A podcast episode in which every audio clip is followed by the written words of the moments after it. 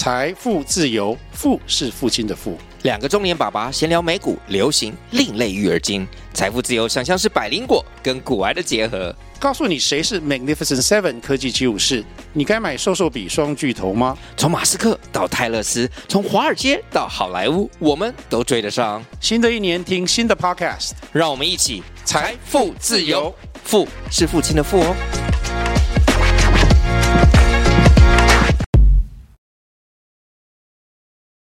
呃，我当时买了九双，九双，然后呢送给别人了，就是自己没玩。乐善好施，呃，不是，呃，因为跑不动。Hello，大家好，我是阿文，我是悠然。今天还是雨峰来给我们介绍一下加密货币的内容，呃，我们就开始吧。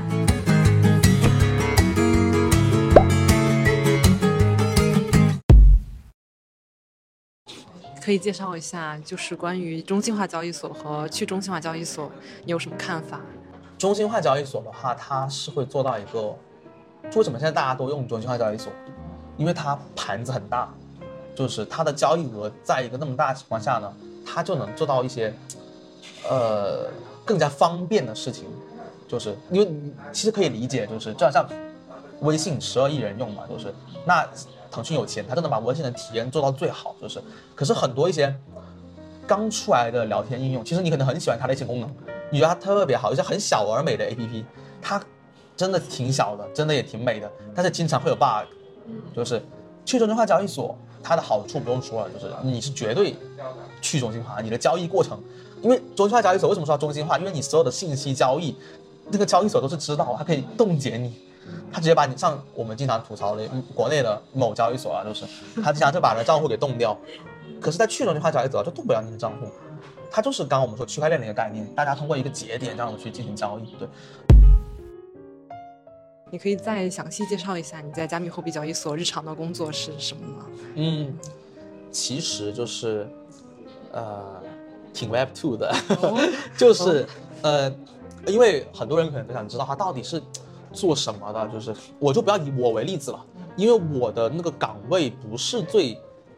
普遍的，就是没代表性的。我可以讲我一个朋友，他在里面是个经理的，项目经理。他做什么事情？他每天就是有五五六个、七八个 meeting，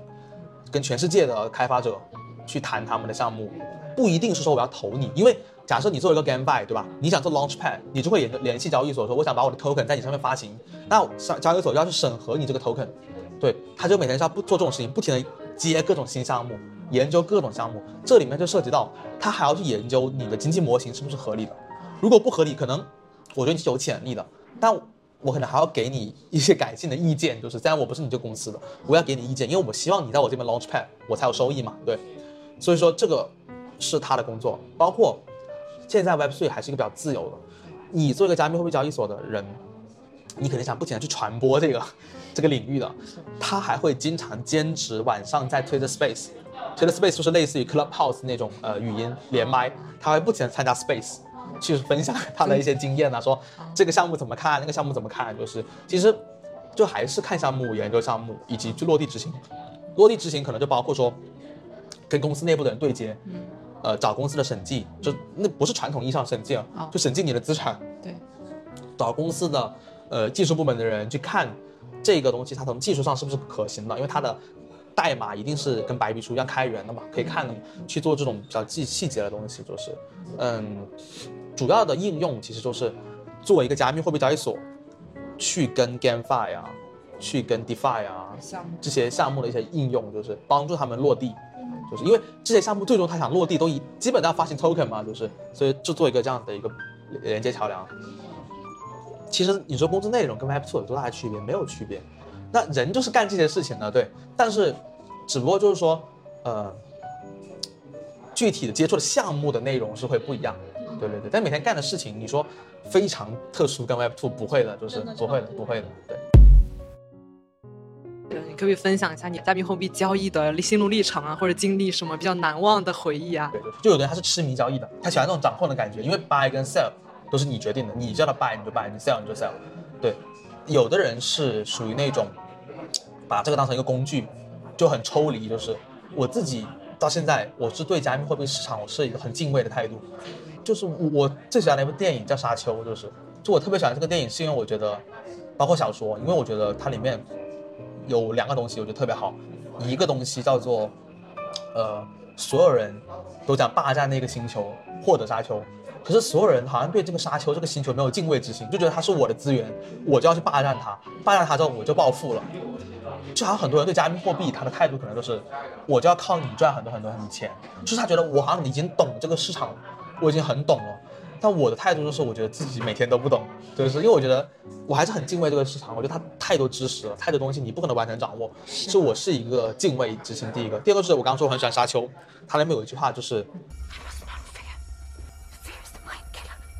是我不能恐惧，恐惧是思维的杀手，就是，就加密货币交易员也是这样子的。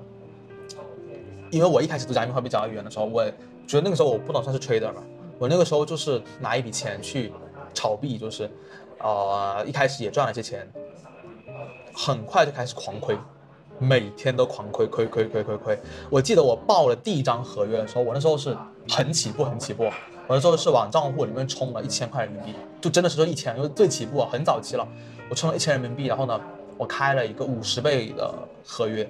先是做多，做多了一个 token。做多之后呢，两分钟嘛，就拿了百分之五十的收益，就是就两分钟，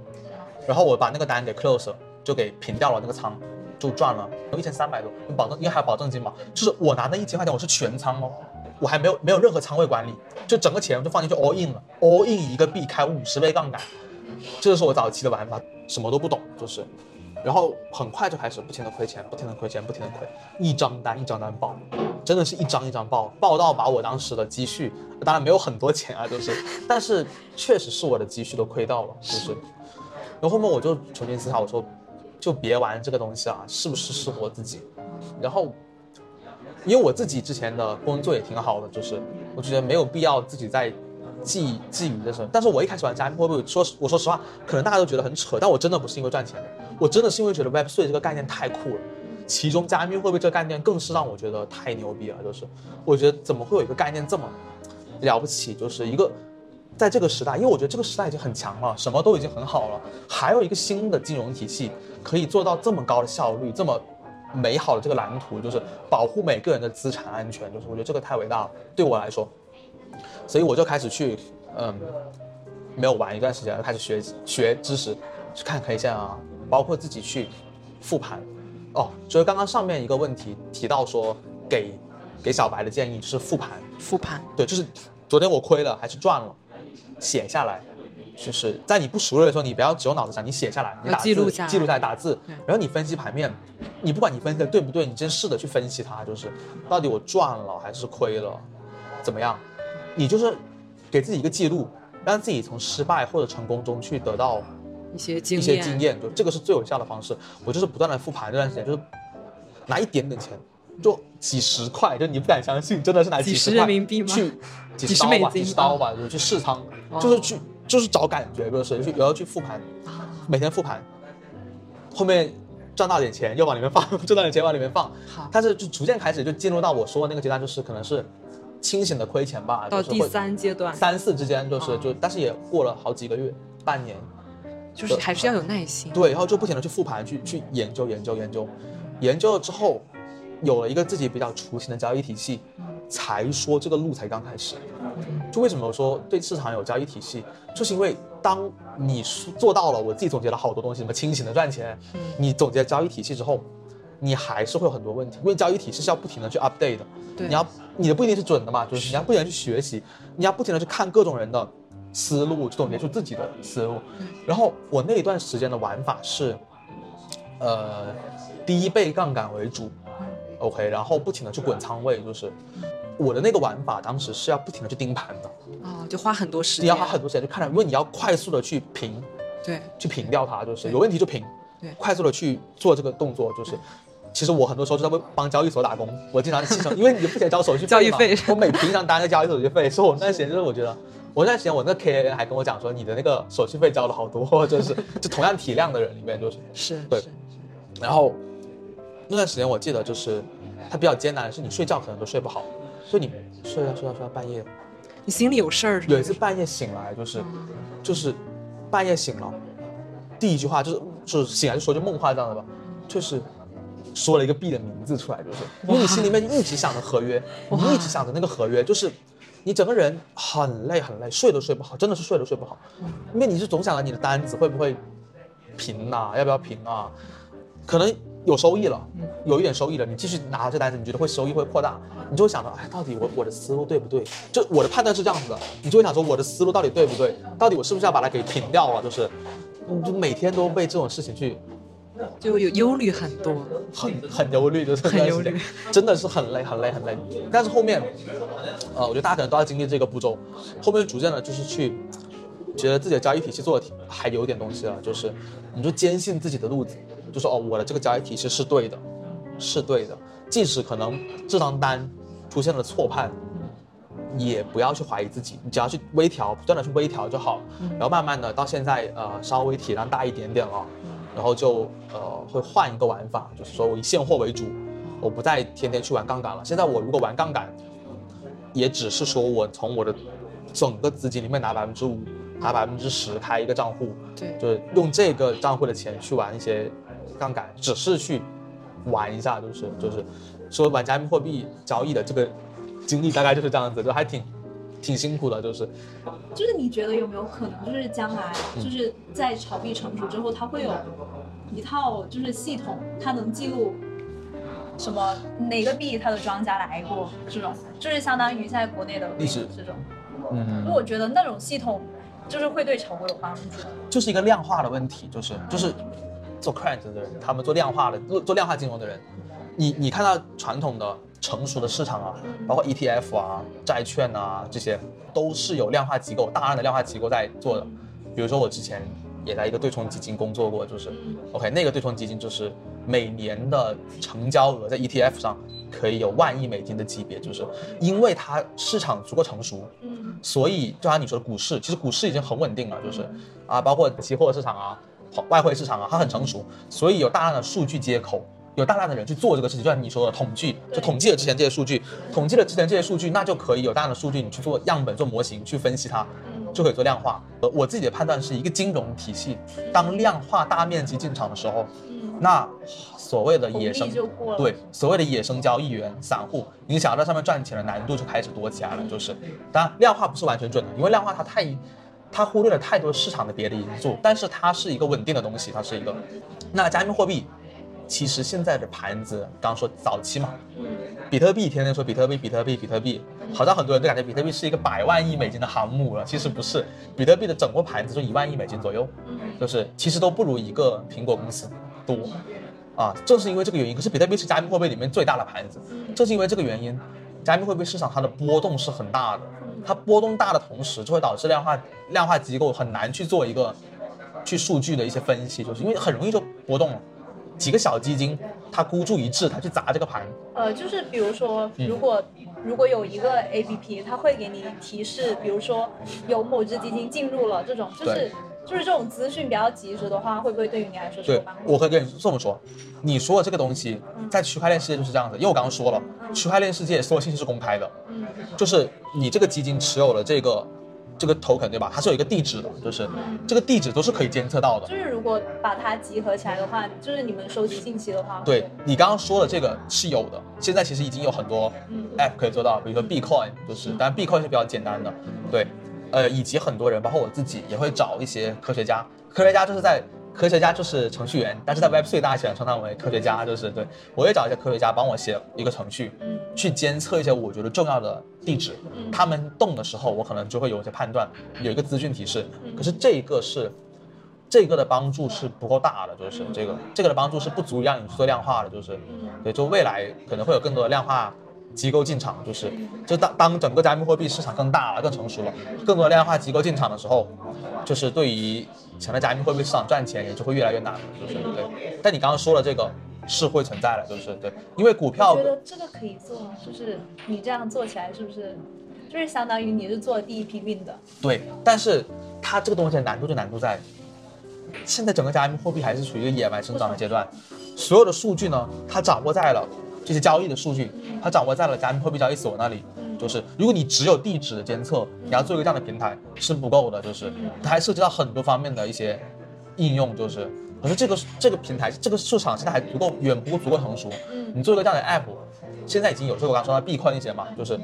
呃目前还是比较那个简陋，就是简陋的工具吧，就是但是这一定是个机会，就未来一定是机会，就是我也很期待有谁会去做，就是但我是做不了，就是因为呃他这个需要有经验的人，就是因为我我自己不是在这一行的，我只是有一个构想，但你不熟悉的话，很多东西它落地就会出现很多问题，就是对。最好是在 Web 2里面有量化的背景的人，公司会比较合适做这个事。嗯，或者说量化，或者说本身就开发这一类系统的人，我觉得会有机会。就我们很多人不是说嘛，说 Web 3就是用 Web 3的逻辑把 Web 2的产品重做一遍，就比如说 Web Web 3的社交，Web 3的游戏，Web 3的那个流媒体，对啊，Web 3的这个呃微博，Web 3是就是公共平台嘛，啊，Web 3的那个呃创作者经济，就是比如说 Mirror 这种。其实玩到现在，就是我我我这为什么我老是我是消极派的，就是就我所有朋友说想玩加密货币，我一定是先泼冷水。我也不管他们会不会对我有意见，就是因为可能有的人会这样的说，呃，你能玩，我为什么不能玩？就是这种感觉。但我也不敢说，嗯，会不会有意见嘛？我一定会跟他们讲说，别玩，就是尽量别玩，因为 Web3 赚钱的有很多。你想赚钱的话，Web3 有很多东西可以赚钱，比如说好多人玩那个 STEBN 那个鞋子嘛，就是对，呃 STEBN 这个游戏我刚接触到的时候是是二零二二年的一月份，呃，当时它那个鞋子的地板价是十五。就十五个 Solana 一双鞋，就你有了鞋，你就可以跑步，跑步就有能量，能量就可以获得 GMT，就是这个赚钱。呃，我当时买了九双，九双，然后呢送给别人了，就是自己没玩。乐善好施。呃，不是，呃，因为跑不动，因为呃太累了，每天跑步就是跑不走都走不动，就是，然后就送给别人，送给别人。现在这个鞋子一双已经要地板哦，高位是去到十六，等于翻了三倍，但是。现在跌了一些，也是在十三左右徘徊。对，它不仅是说鞋子的价格涨了，因为我们现在说的鞋子是地板鞋，就说的是最基本的鞋子。它这个玩法是有，呃，鞋子在一起融合，可以开出绿鞋，就更高级别的鞋这样子的。绿鞋的那个价格更是涨了不知道多少倍了，就是，而且你如果当时就玩的话，应该可能只用一个多月就能回本，因为它那个它走入的那个 GMT 的收益特别高。是，对，我有很多朋友啊。呃，就靠玩这个 STEBN，就赚了六位数，真真的就是靠 STEBN。哇塞！呃，这个而且大家也不用觉得我现在是在这里传销说什么，这个直接上推特一搜，是。大把人靠 STEBN 就是去赚了很多钱，就是，是。就其实机会还是很多的，甚至你买 NFT，当然 NFT 这东西可能会比较玄学，就是 但它确实也是能赚的，就是，比如说现在很火的 BAYC 啊，就 Bored Ape 那个，现在的地板应该是一百。一或者一百零三，一百零三、一百一十一一只那个无聊无聊猿那个猴子，但是前年是二一年的时候，我也我也我也忘了是年初、年中还是年末了哈，我也忘了。我当时跟朋友跟我提了一下，就去年大概是，他就当时跟我讲是三一一只，这三个以太坊一只，问我要不要，好夸张啊，是给我卖一些给我，就是甚至你去看一些呃很久之前的一些交互记录，最早期可能就一一一只就翻了一百倍足足，就是。确实好多机会啊！对，就为因为因为行业很早期嘛，对，机会是很多很多很多的，不用一定要靠加密货币的交易去炒币，就是，嗯，而且炒币我觉得也不是一个长久的东西，是就是你很难去玩一辈子，就是，所以我认识的很多好的交易员，他们最后一定是，呃，赚到了钱之后，一定的资金，他们就成立自己的 crypto fund 啊，或者是，呃，参加一些项目方，就是我我参加一个 GameFi 团队，我参加一个。呃，DApp 的团队就是，就 DApp 就是那个去中心化的应用。比如说我参加 MetaMask 团队，比如我参参加那个，呃，Coinbase，就我加入加密货币交易所去工作，通过这样的方式去，呃，跟加密货币的交易员的这个身份做一个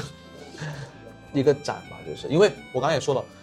我是个人交易员，就是我是野生的，也是自己个人做的。你做这一个的话呢？随着未来加密货币市场大了稳定起来，越来越多量化团队进场，其实你也是越来越难做了。非常感谢雨峰的分享，然后希望大家一键三连，能够订阅我们的频道，打开小铃铛，也欢迎大家加入我们的 Discord 社区。